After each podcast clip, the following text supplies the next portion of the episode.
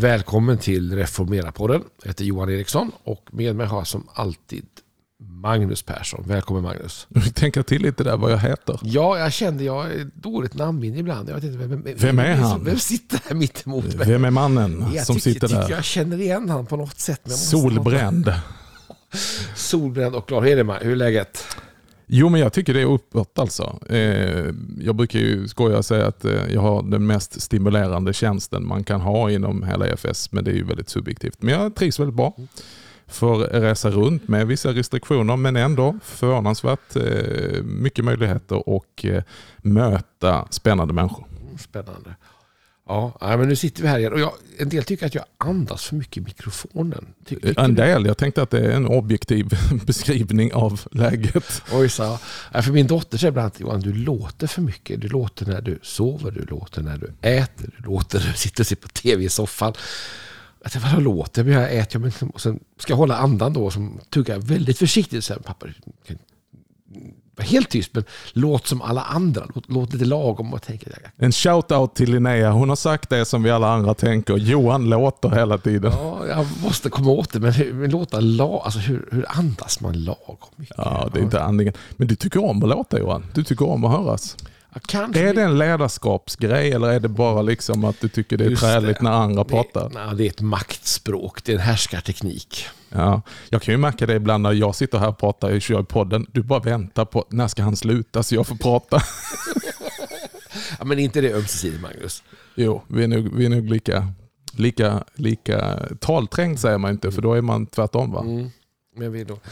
Ja, men nu pratar vi ledarskap och vi landade förra veckan med, eh, med eh, lite grann om de negativa sidorna. Vi pratade om de här utmaningarna, vi pratade om det tjänande ledarskapet. Och, Ja, det rörde vi egentligen inte vid utan vi Nej. bara nämnde det i förbifarten. Men, men det, handlar, det finns ju jättemycket för att risken när man bara talar om ledarskap så här, vi planerar ju inte alltid exakt så här, oh, nu ska vi ta fem avsnitt, så, så märker man efterhand att eh, ja, här finns ju, för att det ska få nyanser så måste vi ta upp andra sidor.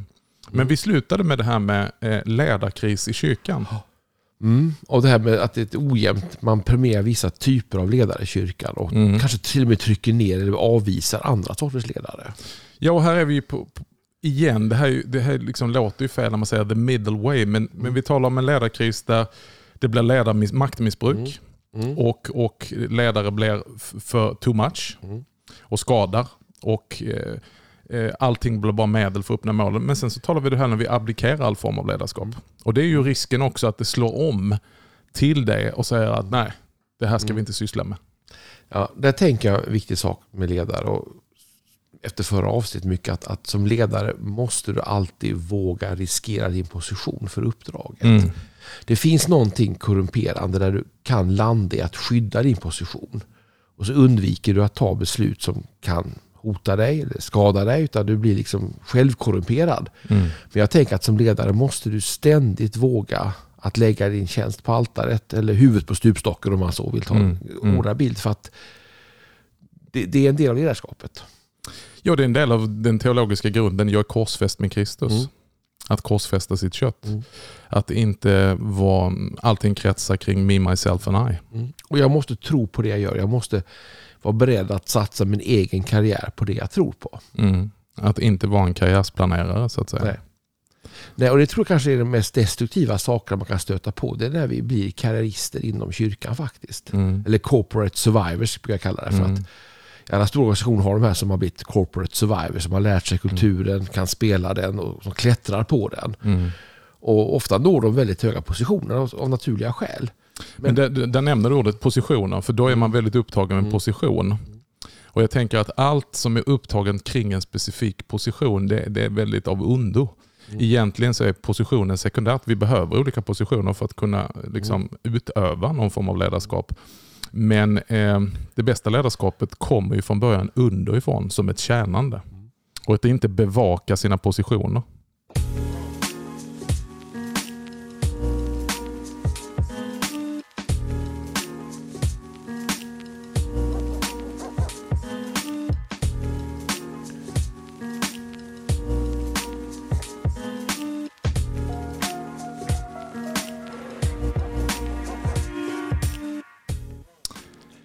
Ja, du uttryckte dig drastiskt där, att lägga sitt eget huvud på stupstocken. Men eh, man brukar ju formulera så här att en, en, en, en god ledare är beredd att alltid ta ansvaret för det som går fel och alltid ge äran till andra för det som går rätt.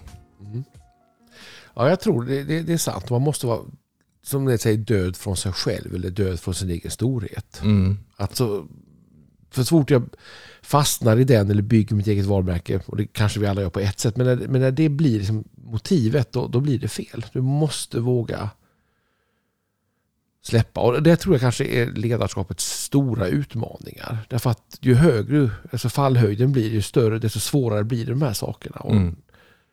Ja, och, där, och speciellt i, i kristet ledarskap som följer Kristus. Va? Att han kommer för att ge sig själv. Det är ett utgivande ledarskap. Det är ett tjänande ledarskap. Det är den som tar handduken och tvättar sina efterföljares fötter. Mm. Men sen blir det också att, att ledarskap upplever, det skapar ju lojaliteter. Alltså även ett tjänande ledarskap så finns det här med karisma du pratade om i förra Mm, avsnittet. mm, Människor blir uppmuntrade, de kanske ser förebilder men kanske också blir fångade. Mm. Det är inte kanske, utan det blir ju människor. De blir ju hänförda på något sätt. Va? Och så vill man följa och jag tänker själv att vi alla är efterföljare på någon nivå. Mm. Men där skapar man också in faror i ledarskap. för Att ledarskap riskerar alltid att göra människor besvikna. Mm. Och jag kallar det för trotjänarkomplexet. Ofta att, att mer lojal en person blir mot en ledare, Mm.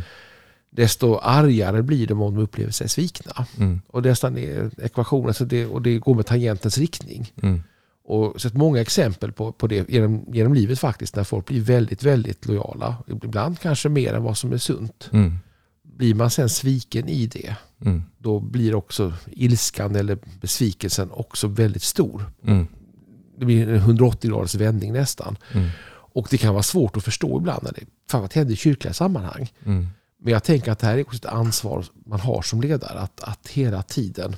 Men, men hur gör man då? För I en sund kultur Mm. så kan man premiera både eh, efterföljelse Mm. och, och liksom att folk är villiga och folk är på Mm. eh, och positiva. Och samtidigt som man kan premiera och ge utrymme för den som vill ifrågasätta, den som vill ställa de här jobbiga frågorna, för de kommer vi behöva. Eh, ofta så, så lyfts de fram när det är alldeles för sent. Om man har skapat en kultur för, man säger det lite, eh, lite fult så här ja-sägare, jag vet inte om det är sant i någon kultur, men, men jag förstår vad man menar. Alltså det blir en oerhörd lojalitetskultur och den som inte är med på spåret den får hitta någon annanstans.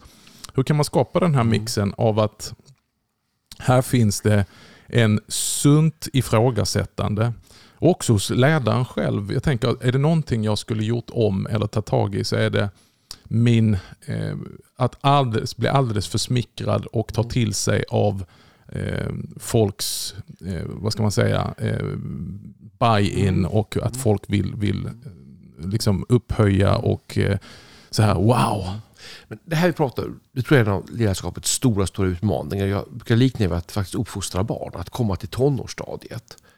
Då man fortfarande som förälder ska vara förebild och ledare. Men barnet och den kanske snart vuxna tonåren måste få ifrågasätta allting.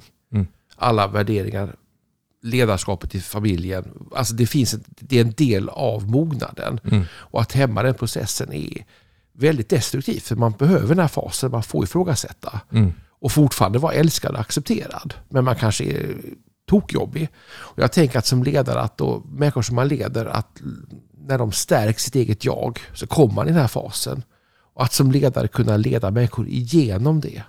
Jo, jag menar, det, det, det är ju det som är utveckling. Mm. Alltså, det som kan upplevas jobbigt med en tonåring är ju själva, det, det är ju mognad. Mm. Det är att man, man behöver frigöra sig, hitta sig själv och, och, och liksom kunna liksom gå till botten med, med saker och ting och våga ifrågasätta. Och det här, här tänker jag, och det är, och det är också ett, det är ett lidande för att i ett tjänande ledarskap så finns det kanske också den lidande ledaren. Mm. Du, du får kritik ibland, orättfärdig kritik, oförskylld kritik. Damned if you do, damned if you don't. Ja, exakt. Och det kanske är den största ledarskapsutmaningen, precis det du säger nu. Ja, men jag tror att man får bara inse att man, det är det man signar upp för. Att, att det här är, handlar inte om att, är du ute efter att bli populär i alla lägen så handlar det om, jag menar då är du i fel bransch, speciellt att leda i kyrkan. Utan här handlar det också om att kunna ta smälek. Här handlar det om att kunna ta, jag tänker också att det är en sammanfattning av den här tiden, eh, coronatiden. där olika kyrkliga ledare har tagit olika beslut. Och tar man ett beslut, ja då blir människor liksom irriterade och kritiserade. Tar du ett motsatt beslut, ja då blir du också kritiserad för det. Alltså kritik, it comes with a territory. Och, och tänker också att vi som ledare ytterst alltid är ansvariga inför Gud. Inte inför människor. Mm. Och jag, jag tänker mycket på militära ledare, det är min favoritmetafor. Då, men det finns en del väldigt duktiga militära ledare som i sin samtid blev väldigt beskyllda för inkompetens och väldigt utskällda. Men som tog väldigt rätta beslut och som historien ger rätt. Men som samtiden dömde, kanske till och med till döden i värsta fall. Mm. Men som visar sig ha tagit väldigt bra beslut som, som ja, räddade massa människoliv eller som Mm. fick stora historiska skeden att vända. Men, men, men de, de stod ansvariga för historien, inte för... Men så, så är det ju lite grann och det är väl bra att det är så. Precis det här du sa, va? Att, att eh, i kyrkan så, så har vi inga helgon som lever. Utan Nej. de har varit döda ett tag. Va? Mm. Och problemet är om vi helgon förklarar någon medan de lever. Då Mm. sätter vi dem på en piedestal och sen kommer fallet och då har vi massa problem. Vi har upphöjt dem till skyarna och fallet blir desto större. Och det var någon som sa det i ett sammanhang att eh, det var någon som klagade då på någon andlig ledare som hade fallit och så säger han There you have it. The problem of alltså problemet att ha ett föredöme som fortfarande lever. Alltså någonstans så handlar det om en, eh, jag säger inte att vi inte kan ha föredöme som en levande va, men det finns en poäng i det. Att det finns tested of time. Mm. Här finns ett liv som är avslutat. Och, och, och, och, som har kanske varit avslutat länge, för vi har ju också haft ledare som efter deras livstid så har det kommit fram saker. Utan att åren får gå och man får säga, ja ah, men du, där, Mm. där hade vi någonting.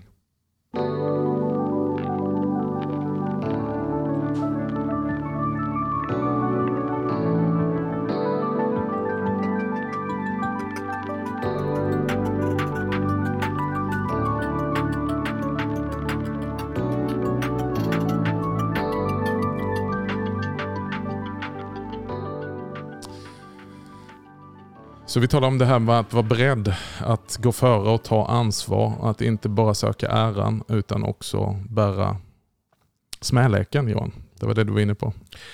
Ja, och att bli tested by time. Att, att vara ett yttersta ansvarig inför Gud. Men, men också, kanske som jag vill spinna lite grann på, det är det här med trotjänarkomplexet. När människor faktiskt följer och blir väldigt lojala. Mm. Hur man som ledare, jag tänker att det är vanligare i kyrkan tror jag. Alltså, Mm. Är du pastor, predikant, du står på scen, du talar in i människors liv. Mm. Du skapar en efterföljelse. Mm. Nej, och, och, och, och ju större det blir desto större problem blir det. För att det är också så att när du står där söndag efter söndag och ju större den plattformen blir, eh, ju större den församlingen blir, så desto fler upplever som att de har en nära relation till dig. För att de fokuserar på en person medan du står och talar till väldigt många och relaterar till väldigt många. Redan där har du liksom komplikationer. Och, sen har vi det här damned if you do, damned if you don't. Det är svårt att ta beslut. Du kommer alltid kanske att ta beslut som någon blir besviken på. Ja, men det får man räkna med. Att du, du, du kan liksom aldrig ta beslut som alla kommer att känna jippi. Det, det jag har tänkt mycket på det här med trotjänarkomplexet det är faktiskt att identifiera de personer som blir väldigt lojala och möta det på ett sunt sätt. Mm. För det finns en frestelse som att, att rida på det. Man ser att folk following. Mm. Och då, och då tänker man, okej. Men det är smickrande. Mm. Det sa jag själv. Jag upplevde det som otroligt smickrande. Och det, det är som ett knark. Det är som en drog. Mm. Eh, som kan korrumpera dig. ja, och det är effektivt för du får väldigt mycket frivilliga, får väldigt mycket gjort. Mm. Mm. Men då tänker jag ansvaret då att se till fårens bästa, att akta andra för mer än sig själv. Att vara en tjänare, ledare, att tänka att Nej, men det här är inte helt sunt. Hur leder jag dig vidare i nästa steg? Ja, och här kanske man behöver liksom då eh, tänka sig för också att vem är det jag pekar på? Eh, har jag ett ledarskap som hela tiden pekar på Kristus? Binder jag människor till mig som person, att jag är deras hopp? Eller pekar jag människor bort ifrån mig till samma frälsare jag själv behöver? Jag är inte din frälsare. Jag kan inte fixa dina problem. Jag är också tillsammans med dig en syndare och jag behöver frälsaren. Är hela mitt liv en sån riktning? Alltså jag kan tala om Jesus, det gör vi alla. Men hur ser det egentligen ut? Pekar mitt liv på att lösningen är inte jag, lösningen är Kristus. Det, det, tror jag är väldigt, väldigt sant. Så tänker jag ur ett managementperspektiv också. Jag, jag tänker mycket, för jag är ju inte pastor, jag, jag leder ju mer i arbetslivet. Då, men jag tänker mycket var är människor på väg? Alltså vad är nästa steg för dig? Mm. När man kommer in i ett sammanhang så har man ju alltid en riktning i livet. Mm. Kanske en karriärsriktning. Eller, och då tänker jag, vad är nästa steg? Hur kan jag hjälpa den mm. personen att mm. komma i den riktningen? Mm. Eh, såklart, jag, jag får tillbaka medarbetare som är lojala, som gör ett god insats i teamet. Mm. Men belöningen för dig är att du, förutom lön och allt det man ska, dessutom då kommer i rätt riktning. Att ja, men det är ett form av ett tjänande ledarskap. Ja. Mm. Ehm, jag brukar ställa den frågan, vill jag imponera mm. eller vill jag inspirera? Mm. För, för du kan ju gå igång på att folk blir imponerade av dig och då är det hela tiden upptagen med att lysa och hela tiden med att folk bara wow, wow, han gjorde det igen, han gjorde det igen. Och så kan du ju gå igång på det. Men det är ett ledarskap som är väldigt inriktat på en själv. Medan det utgivande ledarskapet är inte vad får jag ut av det, utan vad kan du få ut av det? Hur kan jag göra ditt liv bättre? Hur kan jag inspirera dig? Mm. Så tänk också att ledarskapet har ett för och ett efter. Att mycket ledarskap är tidsbegränsat. Medlemskapet i församling kan vara tidsbegränsat. I arbetslivet är det definitivt så att jag är ledare för dig under begränsad tid av din mm. yrkesverksamhet. Och det jag vill är att du ska gå vidare mm. ur relationen stärkt, mm. mer professionell, med mm. många fler verktyg i lådan att, att hantera ditt, ditt ja, i, den bäst, I den bästa av världar. Ja. Och att vi efter det har en bra relation, kanske ett mm. mentorskap. Eller man mm. kan, men att man måste inse att det här är en tillfällig relation där jag har ett ansvar att den här människan ska vidare i livet. Mm. Men då som, som präst och som pastor så kan du ju också lite grann gå igång på känslan av att vara behövd. Det tror jag också som, mm. som chef. Men, men vill du vara behövd eller vill du bemyndiga? Det har du också ett sånt mm. begreppspar. Va? Att det kan ju känna, ah, men okej nu behövs jag igen. Mm. Men, men, men är målet faktiskt att göra sig själv överflödig som ledare? det där är en tuff en, för att jag tror att man, det är lätt att säga att mitt mål är bemyndiga, men jag tror alla känner en viss fruktan för att göra sig själv överflödiga. Ja, absolut. Och, och, mm. Men man brukar ju leka om det, så att ett gott ledarskap mm. gör sig själv arbetslös. Mm. Och så måste det vara, och då tänker jag också att det, att det här att våga bemyndiga människor och då också låta människor misslyckas. För det svåra bemyndigandet är att de gör inte som du vill och mm. det där blev inte som man tänkt. Mm. Nej, och då kan det bli, en kontrollerande ledare blir ju mm. väldigt upptagen av folks svagheter istället mm. för att titta på deras möjligheter. Mm. Man fokuserar hela tiden på deras problem istället för att se deras potential. Mm. Ja, och Det tror jag man kan titta på då kulturer och prata om osunda kulturer och prata om rädslans kultur ibland. En sån lackmustest för mig det är att se, vågar man misslyckas i den här miljön? Just det. För det, det tror jag är de mest, alltså en ledare, alltså är du i en miljö där du vågar satsa och du vågar misslyckas, du får misslyckas, mm. kanske inom rimliga gränser ska jag tillägga, så är det en sund miljö. Där, där kommer du att utvecklas. Men finns det där inbyggda, ingen, att man känner fruktan, mm. då är någonting fel. Mm. Vi ska alldeles strax fortsätta med, vad är det då kyrkan behöver för något ledarskap i framtiden?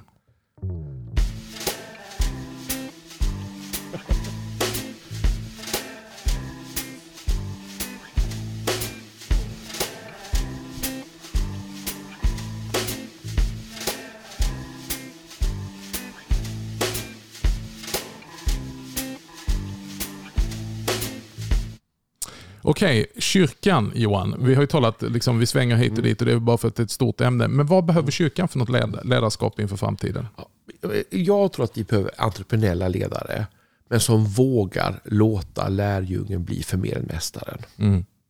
Grundläggande så tänker jag att vi behöver gudfruktiga ledare. Mm. Alltså utan att säga emot det. Men jag mm. tänker att vi kanske inte har eh, överskott på det heller. Fruktar man Gud så fruktar man inte människor lika mycket. Nej, och människofruktan kanske är en av vår tids största sjukdomar faktiskt. Mm, att, att eh, behaga och eh, bli en man pleaser. Mm. Och det, hela vårt samhälle nu pekar mot det sociala medier. Allting går ut på att du ska bli omtyckt, likad hela tiden. Så jag tror att människofruktan är någonting som vi lär barnen i skolan redan faktiskt. Ja, och sen, och sen eh, jag såg någon inför kyrkovalet här någon affisch som sa Vad vill du att kyrkan ska göra för dig? Eh, Och, det- och det är ju vända Oj. på det. va eh, Att låta liksom den allmänna opinionen säga ah, men jag tycker att kyrkan ska göra mer av detta. Jag tycker att kyrkan ska göra mer av detta. Istället för att faktiskt oängsligt stå upp och säga att det här är kyrkan, det här är vad kyrkan alltid har varit och det här är vad kyrkan gör. Detta är vad kyrkan har för dig. Nej, men jag tänker på Luther som står och säger här står jag kan inget annat göra. Vi behöver ledare som faktiskt tänker så. Mm. Så konsekvensen är sekundär. Uppdraget är primärt. Och det är intressant att där står vi som svensk evangelisk luthersk kyrka.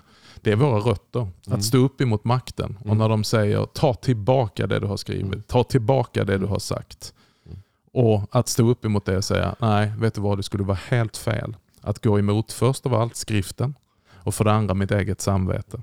Och om du inte kan överbevisa mig med skriften så är det här jag står och kan inget annat göra. Så help me God. Mm. Jag tror att vi, där är vi och där måste vi vara. Där måste också ledarskapet vara tror jag. Mm.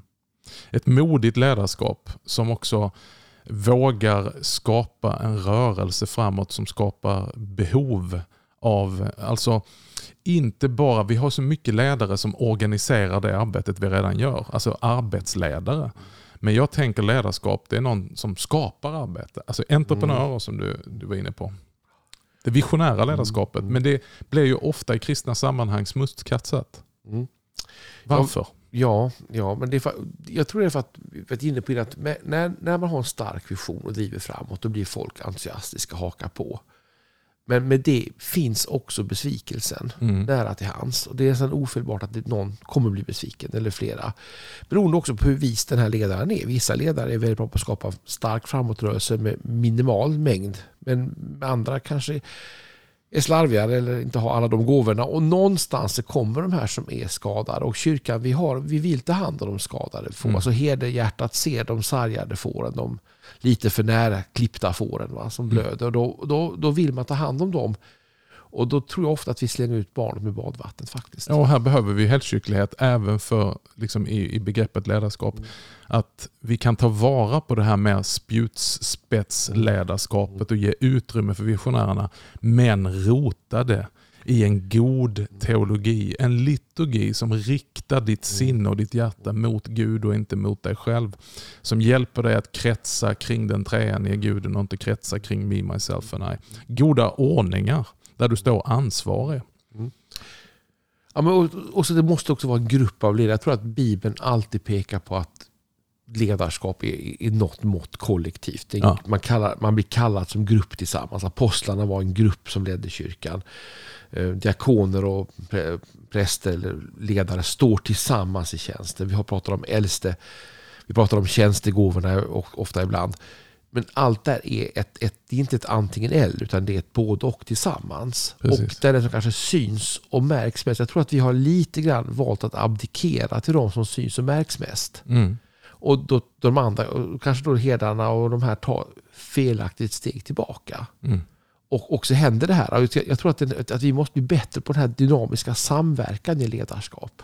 Och Det är intressant när, när eh, Paulus han uttrycker sig i Efesierbrevet 4 att Gud har i församlingen, så säger han inte bara en typ, utan han, han, han talar om lite olika typer av ledare. Mm. Satt apostlar, profeter, Mm. herdar, Mm. evangelister och lärare. De ska utföra sin tjänst genom att utrusta de heliga Mm. att utföra sin tjänst. Sen talar ett annat tillfälle också om de som har gåvan att göra gott Ja. och gåvan att leda.